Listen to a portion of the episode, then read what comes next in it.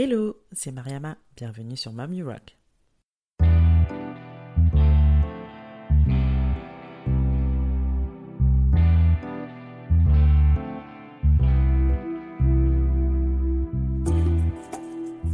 Mommy Rock est un podcast échange avec des femmes entrepreneurs et mamans.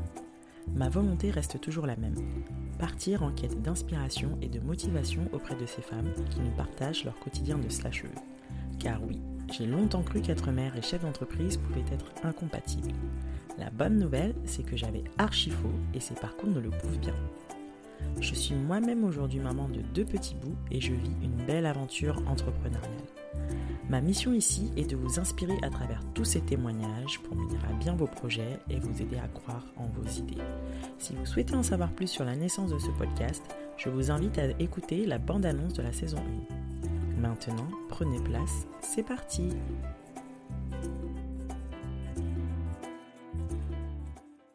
Bienvenue dans le premier épisode de la rubrique Rock Your Business.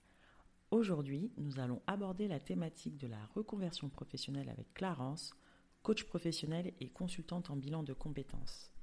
On va se centrer sur le projet de reconversion dans le cadre d'une création d'entreprise.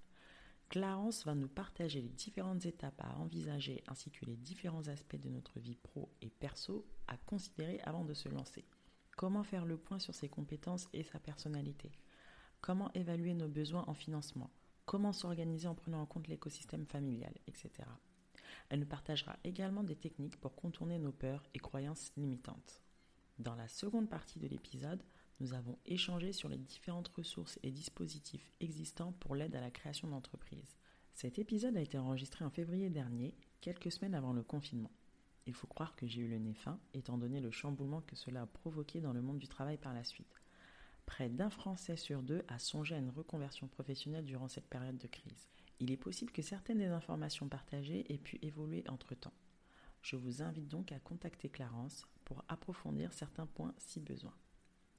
J'ai enregistré cet épisode à distance pour me faciliter car j'étais enceinte à ce moment-là.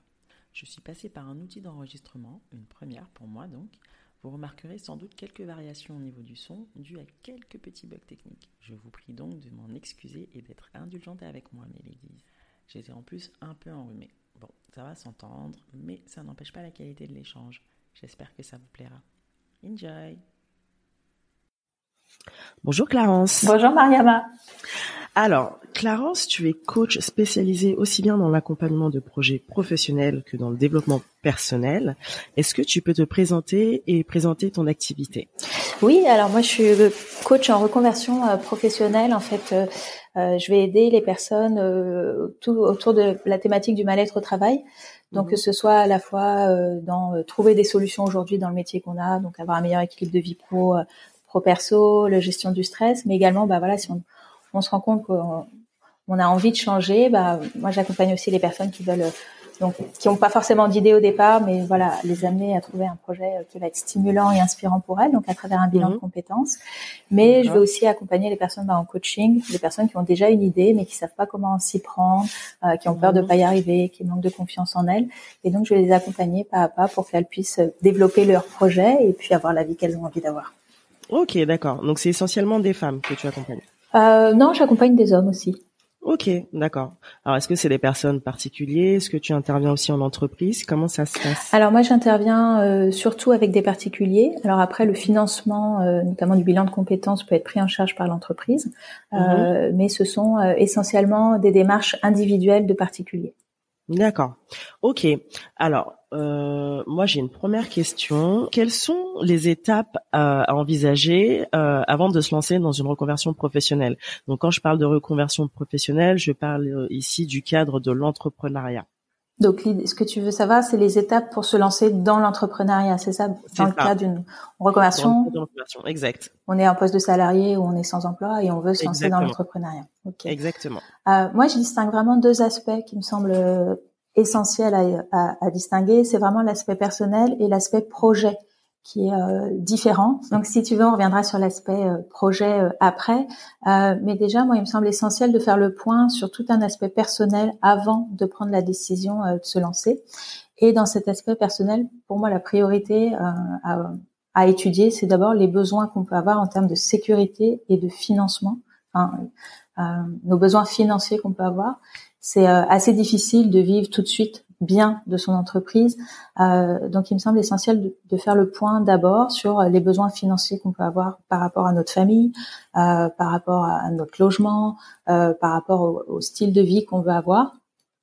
Et donc faire le point, euh, voilà, donc lister d'un côté toutes les dépenses sur lesquelles on peut pas rogner, voir les dépenses qu'on peut euh, éventuellement renoncer, le shopping, certaines vacances, voir ce voilà ce sur quoi on peut euh, descendre au maximum, et puis voir les ressources financières sur lesquelles on va pouvoir s'appuyer pendant cette phase de transition euh, où on va plus avoir de salaire, euh, mais où l'entreprise ne va pas dégager suffisamment d'argent pour pouvoir se verser un salaire correct.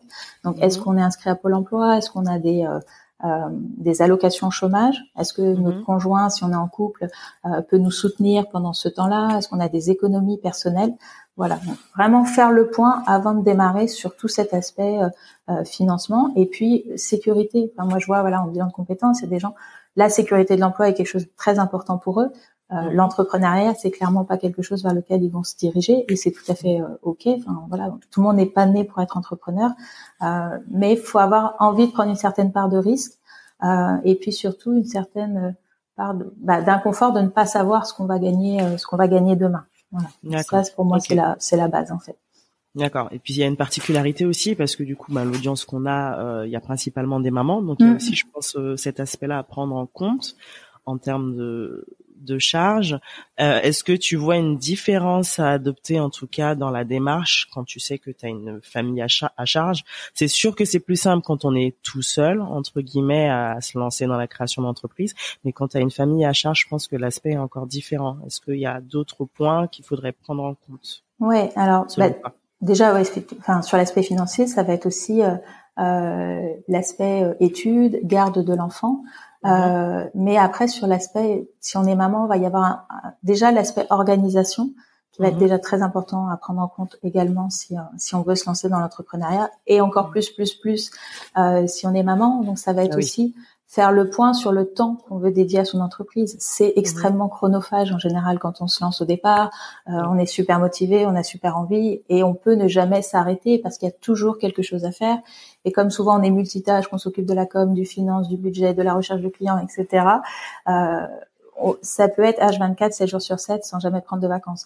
Donc ça va être vraiment essentiel aussi de prendre le temps au départ, avant de se lancer, sur le temps qu'on veut y consacrer. Quels sont nos impératifs, les limites qu'on se fixe Est-ce qu'au au contraire, on veut être entrepreneur pour aussi avoir du temps pour nos enfants parce qu'on va être peut-être plus à la maison, euh, donc pouvoir aller les chercher à 4h30 et euh, retravailler à 20h. Euh, Est-ce qu'on se dit le week-end c'est sacré, euh, je ne travaille pas et dans ce cas-là on s'organise en conséquence la semaine.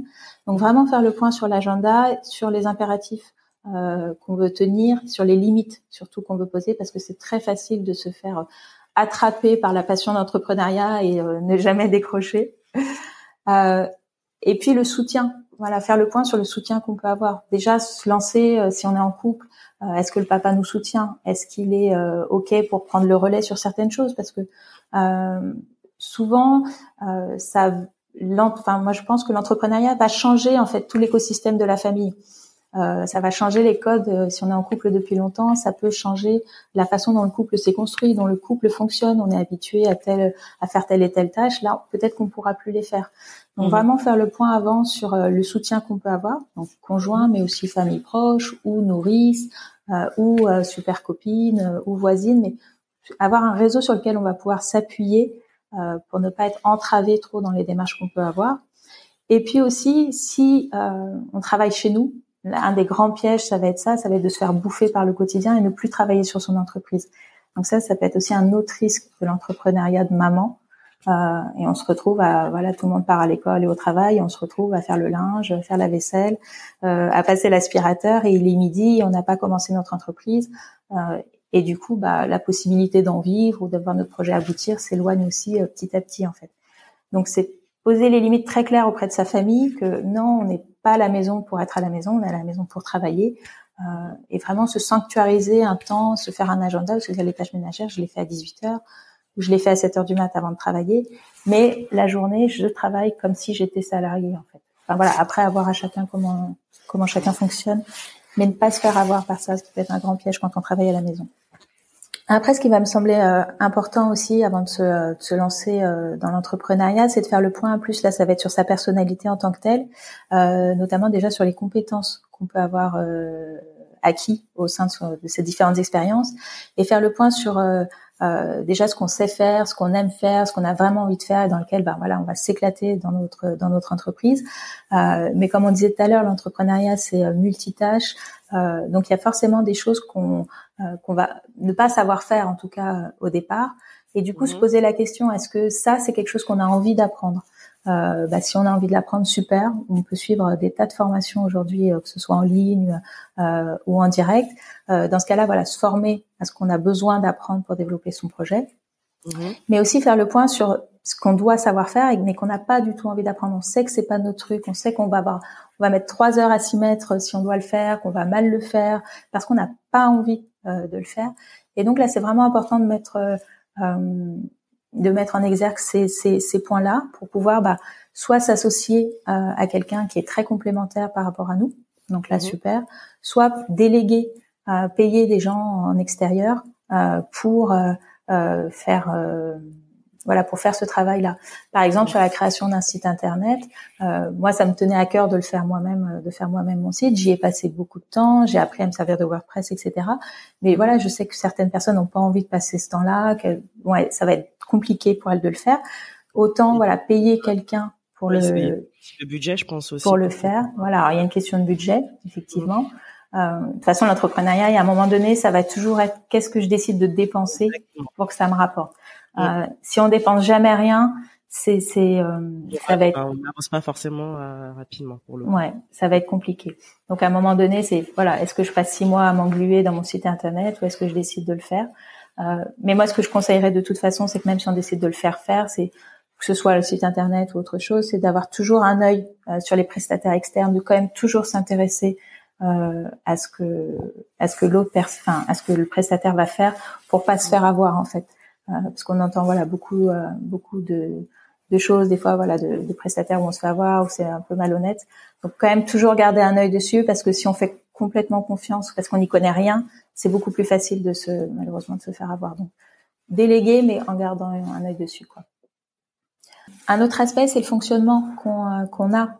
Euh, Est-ce qu'on aime enfin, L'entrepreneuriat est une activité euh, assez solitaire. Euh, donc, est-ce qu'on aime travailler seul ou est-ce qu'on a besoin d'être euh, entouré euh, pour pour pour travailler? Et ce qui est génial aujourd'hui, c'est qu'il existe tout un tas de possibilités pour se créer un écosystème stimulant autour de soi. Euh, on peut aussi tout à fait rejoindre un, un coworking, prendre un bureau euh, au mois euh, dans un coworking, ou sans forcément prendre d'abonnements qui peuvent être chers au départ, mais en tout cas y aller. Il y a plein de cafés coworking où on peut juste aller quelques heures. Et du coup, on rencontre d'autres personnes qui sont dans la même démarche que nous, euh, de voilà, de, créer, de création d'entreprise. Donc ça, ça peut être assez stimulant. Et puis on sort de chez nous et on sort des enfants et on sort des tâches ménagères. Euh, mais on peut aussi euh, participer à des réseaux. D'ailleurs, c'est là-bas que toutes les deux on s'est euh, on s'est rencontrés. voilà, des réseaux d'entrepreneuses, il y en existe plein. Moi, je, je, trouve ça génial. Je trouve ça hyper stimulant et hyper inspirant. et du coup, on voit qu'on galère pas. Enfin voilà, qu'on est toutes dans les mêmes galères. et du coup, ça a un côté aussi très rassurant. Et puis, si on a des copines entrepreneuses ou si on a, voilà, ou si on en rencontre dans des réseaux avec lesquels on s'entend bien, créer des petits groupes de travail, ça aussi, ça peut être très porteur. Mm. Ouais, très stimulant. Enfin voilà, moi je sais que j'en ai, on en a créé un avec euh, trois copines coach et on se retrouve euh, tous les 15 jours, tous les trois semaines. Euh, on fait le point chacune sur nos difficultés. On se fait du co-développement ensemble en fait, où on prend le, le la problématique de l'une à un moment donné et chacune partage, conseille, expérience, pose des questions qui font avancer. Mm-hmm. Et ça, c'est vraiment c'est comme si on avait des collègues en fait quelque part. On sait qu'on est euh, qu'on est soutenu et avancer ensemble, ça donne vachement plus de force que d'avancer euh, que d'avancer tout seul. Oui, carrément. Là, vous, c'est vraiment la, la sororité. Euh... Ouais, tout à fait. Il y a le petit groupe WhatsApp qui est associé, euh, dans lequel voilà, on partage nos victoires, on partage bah, nos échecs aussi, parce que ça mhm. arrive, euh, voilà, des contrats qu'on n'a pas eu, euh, et du coup, bah voilà, on se remonte le moral, et ça c'est, enfin moi en tout cas c'est quelque chose que j'apprécie, que j'apprécie beaucoup, et qui peut aussi aider beaucoup à ce cas. Est-ce qu'il y a la question, est-ce qu'on aime travailler seul ou pas, en termes mhm. d'environnement, mais il y a toute la question de l'autonomie qui se pose quand on n'est plus salarié. Euh, c'est-à-dire que si on se lève pas le matin, il se passera rien pour son entreprise. Donc c'est vraiment à soi tous les jours de se lever, tous les jours de trouver la force, euh, de se dire je m'assois à mon bureau et je travaille, je travaille, et peut-être que des fois je travaille pour rien, et peut-être que je travaille sur des projets qui vont pas marcher. Euh, donc la question aussi de savoir s'organiser, euh, de savoir euh, voilà planifier les choses, faire les, les choses dans l'ordre.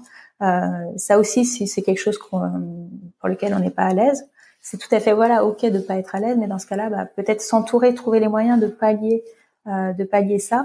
Donc ça peut être voilà faire un groupe de travail, ça peut être se faire accompagner par un coach qui va voilà nous aider euh, pas à pas à franchir toutes les étapes. Ça peut être rejoindre un mastermind. Euh, mm-hmm. Qu'est-ce que c'est qu'un mastermind? Un mastermind, c'est des groupes d'entrepreneurs. Euh, alors c'est payant. Euh, il y a un peu tous les prix, mais l'idée c'est qu'il y a des gens plus expérimentés dedans qui vont nous donner un peu leur partage d'expérience, leurs trucs et astuces qui font que du coup on va avancer plus vite. D'accord. Euh, ça aussi c'est intéressant de pas toujours rester avec des gens qui sont euh, débutants comme nous.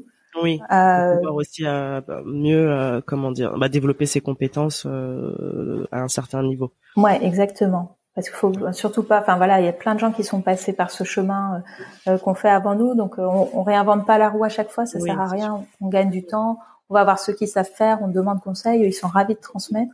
Et nous, ça nous permet euh, d'avancer beaucoup plus vite. Euh, et puis, on peut rejoindre, il y a tout un tas de structures qu'on peut rejoindre dans la création d'entreprise, que ce soit les pépinières, euh, les couveuses d'entreprise, où là, on est vraiment accompagné. et donc, ils permettent de pallier, voilà, si on si on n'est pas super autonome, ou même d'ailleurs si on est autonome, ça peut nous permettre d'aller d'aller plus vite. Ok. Pour terminer, je, je voulais bah, te parler aussi, je trouve des euh, des qualités qui sont essentielles à développer, je trouve, pour euh, vraiment se lancer dans l'entrepreneuriat. Mm-hmm. Je sais pas ce que ce que tu en penses, tu vas me dire. Mais en premier, moi, je mettrais l'audace.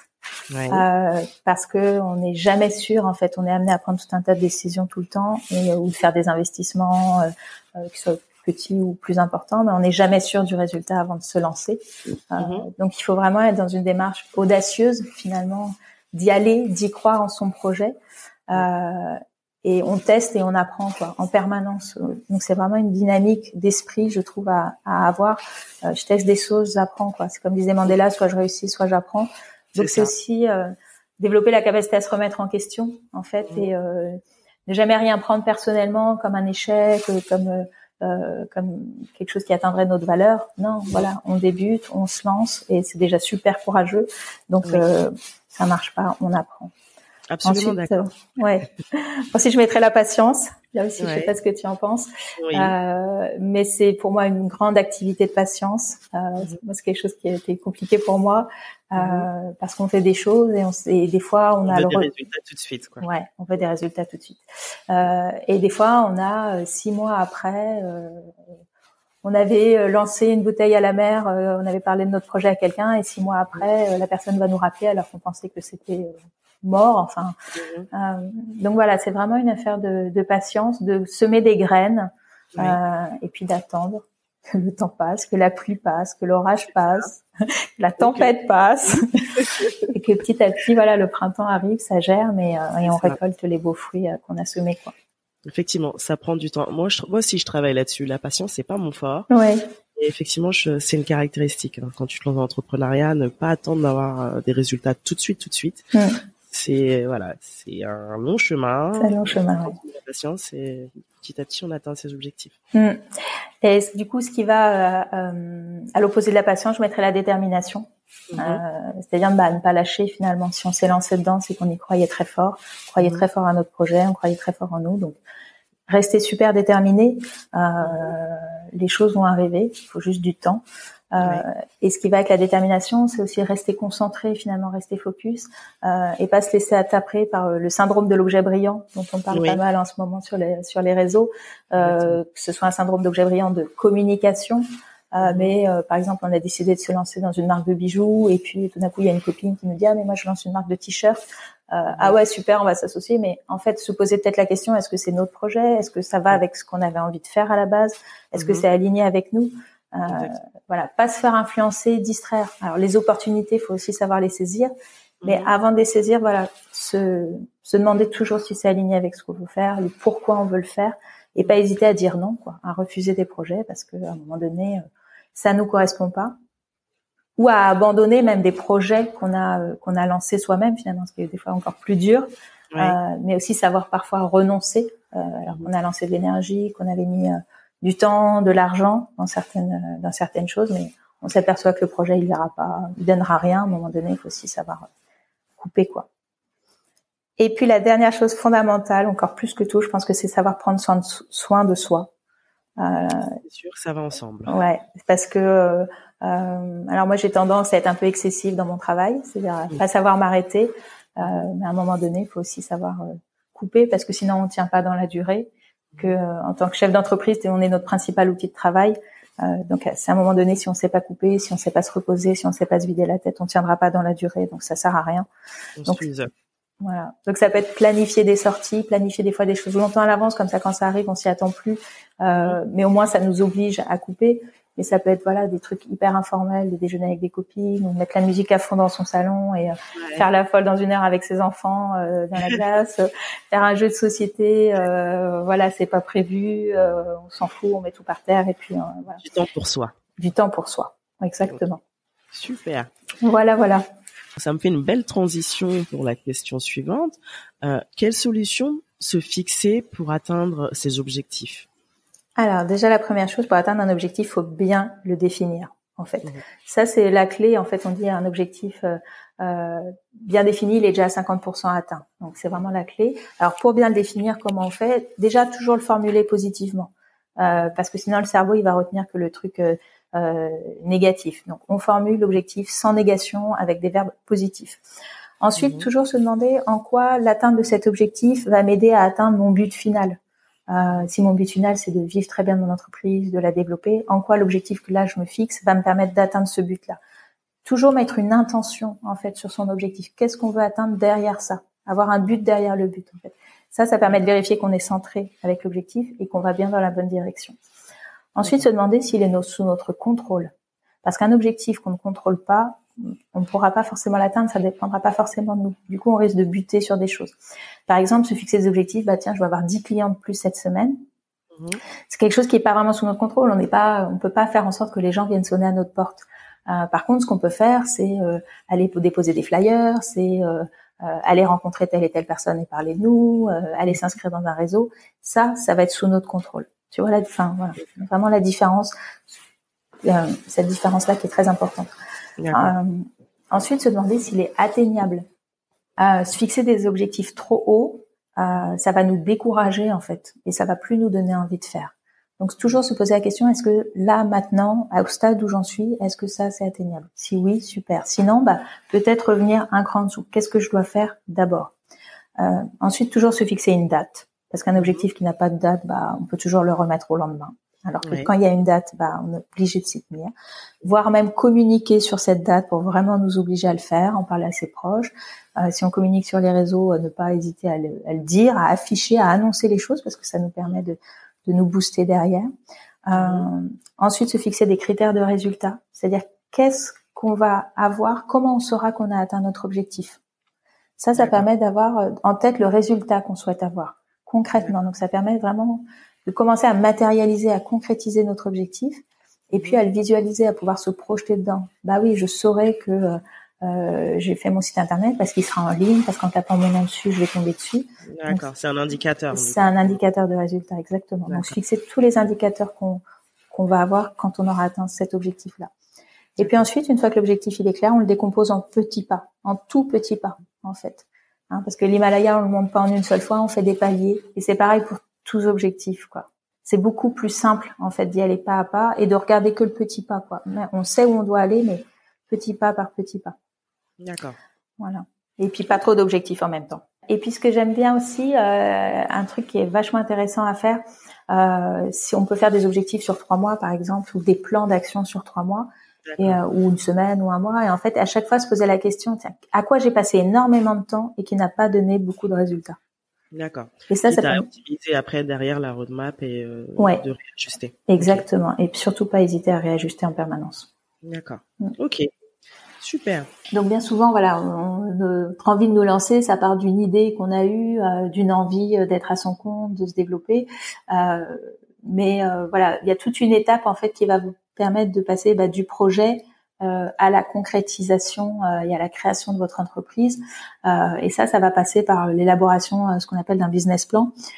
et dans ce business plan, en fait, c'est toute la stratégie de votre entreprise qui va devoir être élaborée.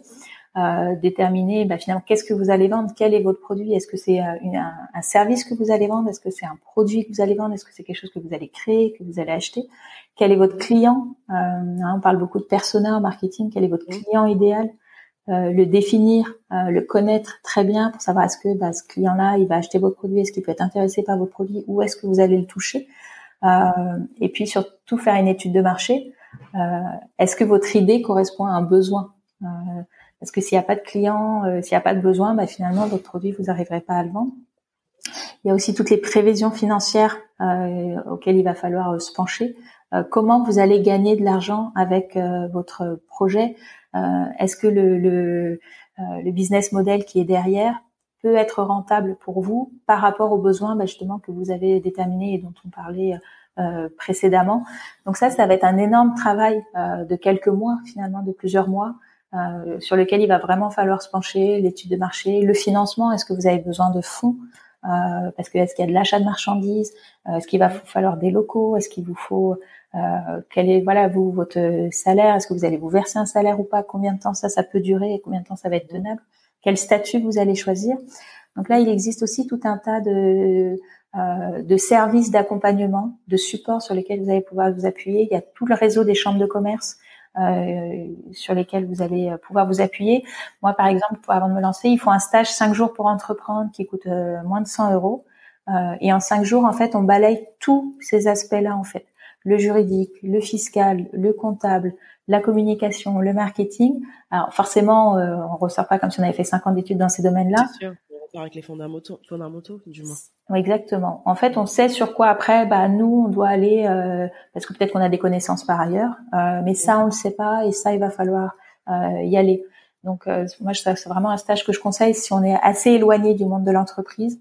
Euh, mhm. Je trouve que ça met vraiment bien les bases euh, en tête.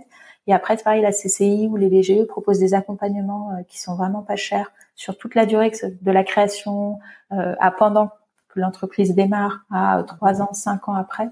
Euh, qui sont aussi, euh, voilà, c'est vraiment des suivis sur le long terme, des accompagnements qui sont aussi euh, très intéressants à faire. Pas hésiter à prendre, pareil, des, des conseils d'experts comptables, parce que il y a tout un tas de petites choses juridiques ou fiscales qui vont avoir des incidences très importantes sur votre structure ensuite. Mm. donc voilà, pas se précipiter en tout cas. parce qu'on a envie de se lancer, alors tout de suite on monte sa micro-entreprise par exemple. Euh, alors qu'il y a des il y a des choix de statut différents, enfin qui peuvent être qui peuvent être peut-être mieux pour vous selon votre situation. Et puis aussi pas se précipiter parce qu'il y a des aides souvent qui sont associées. Par exemple à la micro, il y a des aides euh, quand on démarre d'allègement de, de charges sociales. Oui. Et c'est des aides, elles sont limitées dans le temps en fait. Donc euh, ça sert à rien de créer l'entreprise six mois avant de démarrer parce que quand on va vraiment avoir des revenus, on bénéficiera plus en fait de ces allègements. Donc c'est c'est là dommage, ça. Quoi. Ouais, exactement. Qui est maintenant, euh, euh, par exemple, moi je la touche alors que je touche pas de. Avant c'était réservé vraiment aux demandeurs qui d'emploi qui touchent, aux demandeurs d'emploi qui touchaient des euh, euh des allocations. Euh, moi je touche pas d'allocations parce que voilà j'étais fonctionnaire, euh, mais je touche maintenant elle est pour tout le monde, tous les créateurs de micro-entreprises. Voilà. Il y a aussi si on est dans le domaine d'artisanat, enfin voilà, se rapprocher des chambres des métiers. tous ces secteurs-là peuvent vous aider. Et puis il y a aussi des voilà rejoindre une pépinière ou rejoindre une couveuse. Euh, donc une couveuse, ça vous permet en fait d'utiliser euh, le siret de la couveuse, c'est-à-dire de pas créer du tout d'entreprise, mais de tester en vrai votre votre idée. Donc ça, ça permet vraiment de prendre le minimum de risques euh, pour voir si ça peut marcher ou pas, et, du, et puis pareil de bénéficier d'un accompagnement et d'un suivi. D'accord, ok, super. Ah bah, c'est super complet là pour le coup. Bah, je mettrai toutes ces informations aussi dans le, dans le lien de l'épisode. Ouais, et après, bah, il y a toutes les aides donc, enfin, il existe aussi plein d'aides sur lesquelles on va pouvoir euh, euh, dont on va pouvoir bénéficier en tant que créateur d'entreprise, euh, sur lesquels voilà c'est intéressant d'aller chercher. Alors il y, en a énormément. Euh, il y a un super site qui s'appelle bpifrance-création.fr, mmh. pareil qu'on mettra sur sur tes réseaux, qui permet, qui regroupe en fait toutes les informations auxquelles vous pouvez avoir et toutes les aides auxquelles vous pouvez avoir droit, parce qu'en fait il en existe une multitude selon le secteur d'activité que dans lequel vous allez exercer. merci. Euh, par exemple, si vous êtes sur les nouvelles technologies, il va y avoir des aides très spécifiques, mais aussi euh, public spécifique, il va y avoir des aides spécialement pour les créateurs, pour les demandeurs d'emploi ou des aides euh, des fois qui sont dédiées aux femmes, euh, et aussi sur des territoires particuliers. Donc là aussi, en fait, il y a plein de territoires, de villes ou de départements euh, qui veulent dynamiser leur tissu économique et en fait et qui aident plein de, qui offrent plein de possibilités aux, aux jeunes créateurs d'entreprises que ce soit en termes d'allègement euh, fiscal ou en termes de euh, prêts de euh, prêts de locaux, de mise à disposition de locaux. Donc vraiment renseignez-vous auprès de, là où vous habitez ou de là où vous pourriez avoir envie d'installer votre, siège social parce que vous pouvez bénéficier de choses très intéressantes. Donc, si vous êtes à Pôle Emploi et si vous avez besoin d'un fonds de départ pour créer votre entreprise, vous pouvez aussi bénéficier euh, d'une aide qui s'appelle l'ARS. En fait, pour avoir des fonds propres au départ de votre entreprise. En fait, ils vont vous verser 45% euh, des droits au chômage qui vous restent en deux fois. Oui, c'est ça. Ça aussi, ça peut être intéressant. je crois une au moment de la création et une six mois après. Exactement. ouais, tout à fait. Donc ça aussi, ça permet de démarrer. Et puis après, il y a tout ce qui est prêt d'honneur que vous pouvez avoir, des prêts d'honneur à taux zéro auprès d'Initiative France ou du réseau Entreprendre. Euh, voilà, ça peut aller de 2000 à 50 000 euros. Bon, faut, faut faire un prêt bancaire à côté, sinon on ne peut pas en bénéficier. Mais là aussi, c'est des choses qui vont vous permettre euh, peut-être de démarrer plus vite, d'avoir plus d'argent. Et puis, c'est aussi des réseaux euh, très importants qui peuvent vous accompagner dans, dans, tout votre projet. Il y a des concours aussi euh, qui existent, et notamment des fois des, des, concours dédiés aux femmes créatrices d'entreprises, euh, voilà, avec des prix euh, qui peuvent aussi bah, voilà, vous aider à avoir plus d'argent pour la création de votre entreprise. Et puis, il y a une garantie qui a été euh, une garantie pour les femmes euh, en, en, demandeuse d'emploi ou en situation de précarité. Euh, donc c'est une garantie qui permet de garantir l'emprunt parce que voilà des fois si on n'a pas euh, d'économie à côté, si on n'a pas de caution personnelle, ça peut être des fois très difficile d'emprunter hein, pour se mhm. lancer. Et du coup, ça, c'est vraiment ce qu'on appelle la garantie euh, égalité femmes qui va permettre de couvrir jusqu'à 80% du montant du prêt bancaire. Ah oui. Donc ça aussi, ça peut être intéressant. Alors, c'est euh, c'est une garantie. Hein. C'est pas, euh, on vous donne pas l'argent, mais ça permet bah, d'avoir accès au financement en fait. Quand on n'a pas de, de, caution à côté. Voilà. D'accord. Et tout ça, toutes ces infos, on peut le retrouver sur le site BPI France. Ouais, il y a plein d'infos sur le site BPI. Rapprochez-vous des chambres de commerce, des chambres des métiers et puis des régions Mhm. en fait, qui euh, mettent aussi plein plein de choses à disposition, euh, plein d'infos à destination. Il a pas mal de choses euh, en réalité. ouais, exactement. En fait, le, mais c'est ça un peu ça, je trouve aussi le, une des grandes casquettes du chef d'entreprise, c'est d'aller chercher les infos en fait, parce qu'il existe plein de choses, mais personne n'est incapable de de dire la totalité des choses qui existent. Et puis ça va être tellement différent du secteur d'activité dans lequel vous vous lancez. Enfin voilà, il y a tout un tas de critères qui va varier que euh, ça va être vraiment à vous, en fonction de votre projet, de votre situation personnelle, bah, d'aller faire les démarches, d'aller voir les gens euh, pour savoir si vous avez le droit à ça ou à ça. Ouais, d'aller creuser quoi. C'est ça, fallait creuser, mais ça peut valoir le coup quoi. Oui. C'est du temps, de l'investissement personnel, mais ça peut valoir le coup si ça peut vous aider à démarrer plus vite. Super, bah top. Alors, on va passer à la partie euh, un peu plus administrative. Comment bénéficier aujourd'hui du bilan de compétences, donc le CPF, tout ce qui est aide du Pôle emploi et de l'employeur? On l'a abordé en première partie de l'épisode. Quelles sont aujourd'hui euh, les aides qui existent pour nous aider dans la création d'entreprise? Alors, pour les créations d'entreprise ou pour les bilans de compétences? Pour les bilans de compétences, pardon. parce que c'est des choses, euh, des choses assez Mais parce que du coup, le bilan de compétences, on peut le faire que dans le cadre d'une reconversion. Alors le bilan de compétences, euh, pas, enfin, en fait, l'issue du bilan de compétences peut être très diverse. Ça peut être une création d'entreprise, mais pas que. Ça peut être une mhm. formation parce qu'on veut changer de métier mais en restant salarié. Euh, mhm. ou ça peut être euh, finalement on s'aperçoit qu'on est bien là où on est, ou alors il suffit juste de changer peut-être de poste au sein de son entreprise ou de faire la même chose mais dans une entreprise différente. En fait, l'issue du bilan peut être très différente selon selon les personnes. Mais c'est pas forcément une création d'entreprise. D'accord. Ok. Non, enfin, bah, le, le, le, le, bilan de compétences en fait peut être une, une étape clé en fait entre euh, euh la fin euh, de son poste de salarié euh, à la création de son entreprise. En fait, c'est peut-être le bilan de compétences qui va permettre de vous dire, bah oui, c'est vraiment ça que je veux faire, c'est ce projet-là que je veux développer, parce qu'il va mettre à jour en fait, on va reprendre toute votre personnalité, euh, tous vos atouts, toutes vos compétences, euh, tous les rêves que vous pouvez avoir, tous vos moteurs. Et c'est peut-être un projet qui va se dégager. Euh, du coup, par exemple, là, moi, j'accompagne quelqu'un en bilan de compétences qui avait un projet, mais qui, qui avait très peu confiance en elle et qui se disait mais non, enfin, je suis vraiment pas sûre. Je viens en, en bilan pour confirmer en fait que c'est bien ce projet-là en fait. Et plus on avance, plus son projet se euh, est en train de voir le jour en fait parce que bah, plus elle prend confiance, plus elle s'aperçoit que tous les exercices qu'on fait, tout le travail qu'on fait, la conforte en fait dans son projet là. Donc voilà, le bilan peut aussi euh, aider à ça et finalement on se lance et on sait pourquoi on se lance et on sait qu'on est capable de le faire ou en tout cas qu'on va trouver les ressources pour le faire. Donc ça peut être intéressant de le faire à ce moment-là aussi. D'accord. Et comment on fait aujourd'hui si on est intéressé par le bilan de compétences? Euh, bah, En fait, il suffit de se renseigner, de prendre des contacts avec euh, des cabinets qui font des, euh, des bilans de compétences, d'en rencontrer quelques-uns pour avoir voilà voir lequel avec lequel on a le plus de feeling. Euh, et après, on peut le faire financer très simplement par son propre compte de formation. Hein, tous les salariés français ont un compte de formation qu'on peut euh, accéder directement via l'application mise en place par le gouvernement. Donc c'est une application qu'on charge sur l'App Store ou euh, on, rentre, on, rentre, juste son numéro de sécurité sociale et on a accès en fait à la somme qui nous est allouée pour nous former. Donc ça, on peut la dépenser directement pour un bilan de compétences, mmh. ou on peut demander à Pôle Emploi si on est inscrit comme demandeur d'emploi de le financer. Ou alors, si on est encore salarié, on peut en parler à notre employeur et voir euh, si euh, s'il est ok pour nous, nous le financer. D'accord. Ça peut aussi être financé sur des économies personnelles. D'accord, on peut compléter, c'est-à-dire voilà, on peut, compléter. Exactement. son financement personnel. Tout à fait. D'accord. Ok. Et euh, aujourd'hui, en cas de démission, alors on sait que ça, il y a eu pas mal de débats euh, politiques à ce sujet-là. Où ça en est aujourd'hui? Est-ce qu'on peut bénéficier euh, d'aide financière si demain on décide bah, Malheureusement, il y a certaines personnes qui n'arrivent pas à obtenir une rupture conventionnelle?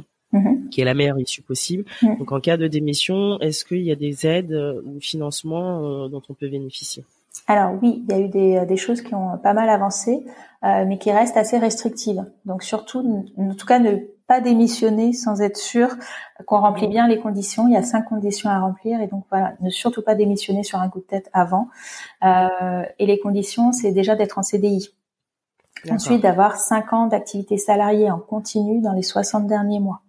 Est-ce que c'est euh, forcément dans la même entreprise Non, c'est pas forcément dans la même entreprise. Euh, et puis avoir un projet de reconversion. Démissionner en disant bah j'en ai marre de ma boîte, mais je sais pas ce que je veux faire, ça, ça marchera pas. En fait, il faut prendre contact avec un conseiller en évolution professionnelle qui va étudier notre projet, qui va nous aider à le préparer. Et donc, il faut soit vraiment qu'il soit solide, reconnu, euh, voilà, ils disent reconnu comme étant réel et sérieux. Ensuite, ce projet, il va falloir qu'il soit validé par une commission paritaire régionale euh, qui va nous donner l'aval. Et une fois qu'on a tout ça, qu'on a notre projet nickel, qu'il a été validé, euh, alors seulement à ce moment-là, on, peut euh, démissionner et il va falloir s'inscrire. On va avoir six mois pour s'inscrire comme demandeur d'emploi euh, après la validation du projet par la commission. Il y a un site qu'on mettra euh, en lien mhm. sur ton sur tes réseaux. C'est démission-reconversion.gouv.fr qui explique vraiment bien pas à pas toutes les démarches à faire. Donc voilà. Ok, il y a un site dédié. il y a un site dédié qui est assez bien fait, mais euh, attention, c'est pas euh, voilà, c'est pas ouvert à tout le monde. Moi, par exemple, j'étais fonctionnaire, j'étais enseignante de l'éducation nationale, j'ai démissionné, mais j'aurais pas eu le droit parce que ça marche pas pour les fonctionnaires. Ça dépend du statut. Ouais, ça marche. et ça marche pas non plus pour les titulaires d'un CDD euh, et les travailleurs qui ne sont pas salariés. D'accord. Ok. Donc la condition, euh, c'est vraiment le CDI dans le cadre privé. Euh, Exactement. Le CDI depuis cinq ans, euh, j'ai pas bougé et j'ai un projet euh, viable, bien préparé. D'accord. Mais du coup, c'est un petit peu long parce que du coup, entre le temps où, bah, du coup, tu, tu, tu disais qu'il fallait se, se faire accompagner par un conseiller et le passage en commission et la validation, puis s'écouler combien de temps Ouais, je pense qu'il y en a pour quelques mois. Ok. De toute façon, déjà, le temps de bien préparer son dossier, ça, enfin, mais en même temps, on gagne du temps sur après finalement. Parce, que de toute façon, ouais. le projet pour le Exactement. Et de toute façon, on va avoir besoin de le faire. Oui. Il faut un moment euh, poser à plat les choses. Exactement. Mm. Ok, super. Alors, Est-ce que tu aurais quelques conseils pour euh, aider les personnes qui souhaitent se lancer à contourner leurs freins et leurs peurs? Donc oui, déjà voilà d'avoir peur euh, avant de se lancer dans l'entrepreneuriat, c'est tout à fait euh, légitime d'avoir peur. C'est même plutôt sain, je dirais, d'éprouver cette émotion-là. Il faut se dire que voilà, les émotions, elles sont toujours là pour nous protéger de quelque chose. Donc sur, enfin voilà, surtout la peur. donc déjà en prendre conscience, surtout pas lutter contre parce que ça ne fera que l'amplifier. Donc voilà, accueillir cette émotion. Euh, hein, il, y a une, il, y a une, phrase que j'aime bien euh, qui dit euh, voilà quand la motivation est supérieure à la peur, là on réussit. mais si la peur est supérieure à la motivation, alors là il y a auto-sabotage. Donc voilà, prendre en compte cette peur, l'accueillir, mais ensuite bah, qu'est-ce qu'on en fait? Déjà la première chose c'est est-ce que cette peur nous appartient? Euh, parce que bien souvent, on va avoir la peur de notre conjoint, on va avoir la peur de notre maman, on va avoir la peur de nos collègues qui jamais, au grand jamais, euh, quitteraient leur poste pour se lancer dans l'entrepreneuriat et qui nous disent mais vous êtes, euh, voilà, t'es folle, surtout fais pas ça. Donc déjà, alors, voilà, essayez de faire la distinction entre, ouais, ça va nous rajouter du stress. Qu'est-ce qui nous appartient à nous et qui est voilà normal d'avoir peur et qu'est-ce qui leur appartient à eux? Et dans ce cas-là, peut-être qu'il y a des personnes à qui euh, on va moins parler de notre projet euh, parce que euh, s'ils ne font que nous mettre du stress plus plus plus ou nous décourager, peut-être que c'est pas des bonnes personnes pour parler avec elles de notre projet. Et puis une fois voilà qu'on a fait la part de choses entre ça, bah, peut-être se demander quelle est la croyance qui va être cachée derrière cette peur. Est-ce que c'est une croyance déjà sur nous, sur nos capacités? Est-ce que c'est une croyance sur les autres? Est-ce que c'est une croyance sur la société? euh, faire le point, voilà, mettre à jour les croyances qu'on a derrière. Et puis, euh, une bonne façon de démonter les croyances, c'est d'aller chercher des contre-exemples. Euh, on croit ça, mais est-ce qu'il n'y a pas une exception à cette croyance qui fait que bah, finalement, c'est peut-être pas tout le temps comme ça? Donc là, ça ouvre un, champ d'espoir dans lequel on peut on peut se lancer. ensuite, est-ce que c'est pas une peur de réussir qui se cache aussi hein? Il y a le fameux poème de Williamson qui est assez célèbre. Hein, c'est notre propre lumière et non notre propre obscurité qui nous effraie. Euh, mhm. Réussir, ça peut chambouler plein de choses dans notre vie, dans notre vie de maman. voilà, ça peut, enfin, voilà, réussir, ça peut changer plein de choses. Est-ce qu'on est prête à affronter ces changements-là finalement? Donc euh, aussi se poser si c'est pas une question euh, de peur de réussir et peut-être mettre à plat les choses pour voir bah, qu'est-ce que ça va changer et est-ce que je suis prête à les assumer? Euh, et puis ensuite, bah, de quoi a-t-on besoin pour réduire cette peur? Est-ce qu'on a besoin de se former sur un domaine? Par exemple, la vente, il y a beaucoup de gens qui aiment pas se vendre, euh, mais on peut tout à fait se former finalement à vendre. Et peut-être que ça, ça va nous rassurer. Euh, est-ce que c'est, on a besoin de soutien finalement? Donc peut-être comment faire pour aller chercher ce soutien? Est-ce qu'on a besoin de voir les choses différemment? En tout cas, voilà, chercher des moyens qui font que la peur va baisser. D'accord. Et puis ensuite, bah, il n'y a pas d'autre choix que de l'affronter. Hein. il va falloir se lancer. C'est une autre phrase que j'adore, voilà, qui dit bah, la peur qu'on fuit, elle se transforme en panique, et la peur qu'on affronte, elle se transforme en courage. Donc à un moment donné, bah, faut se lancer. Faut y aller. Faut y aller, quoi. Et puis bien souvent, on s'apparaît que euh, c'était ouais. pas si, si grave. Quoi, Exactement. Finalement, c'était pas si grave. Euh, L'autre jour, j'écoutais un podcast, il disait, bah, faut se prendre des vestes et puis il faut se fixer un nombre de quotas de vestes à prendre tous les jours. Bah, aujourd'hui, je dois me prendre trois vestes, donc je vais faire en sorte de me les prendre. Ça permet d'oser aussi, en fait, euh, y aller, puisque de toute façon, on va chercher les vestes. Donc, allons-y, quoi. Carrément. Super. Et écoute, merci pour toutes euh, tes réponses. Je t'en prie. et tes éclairages.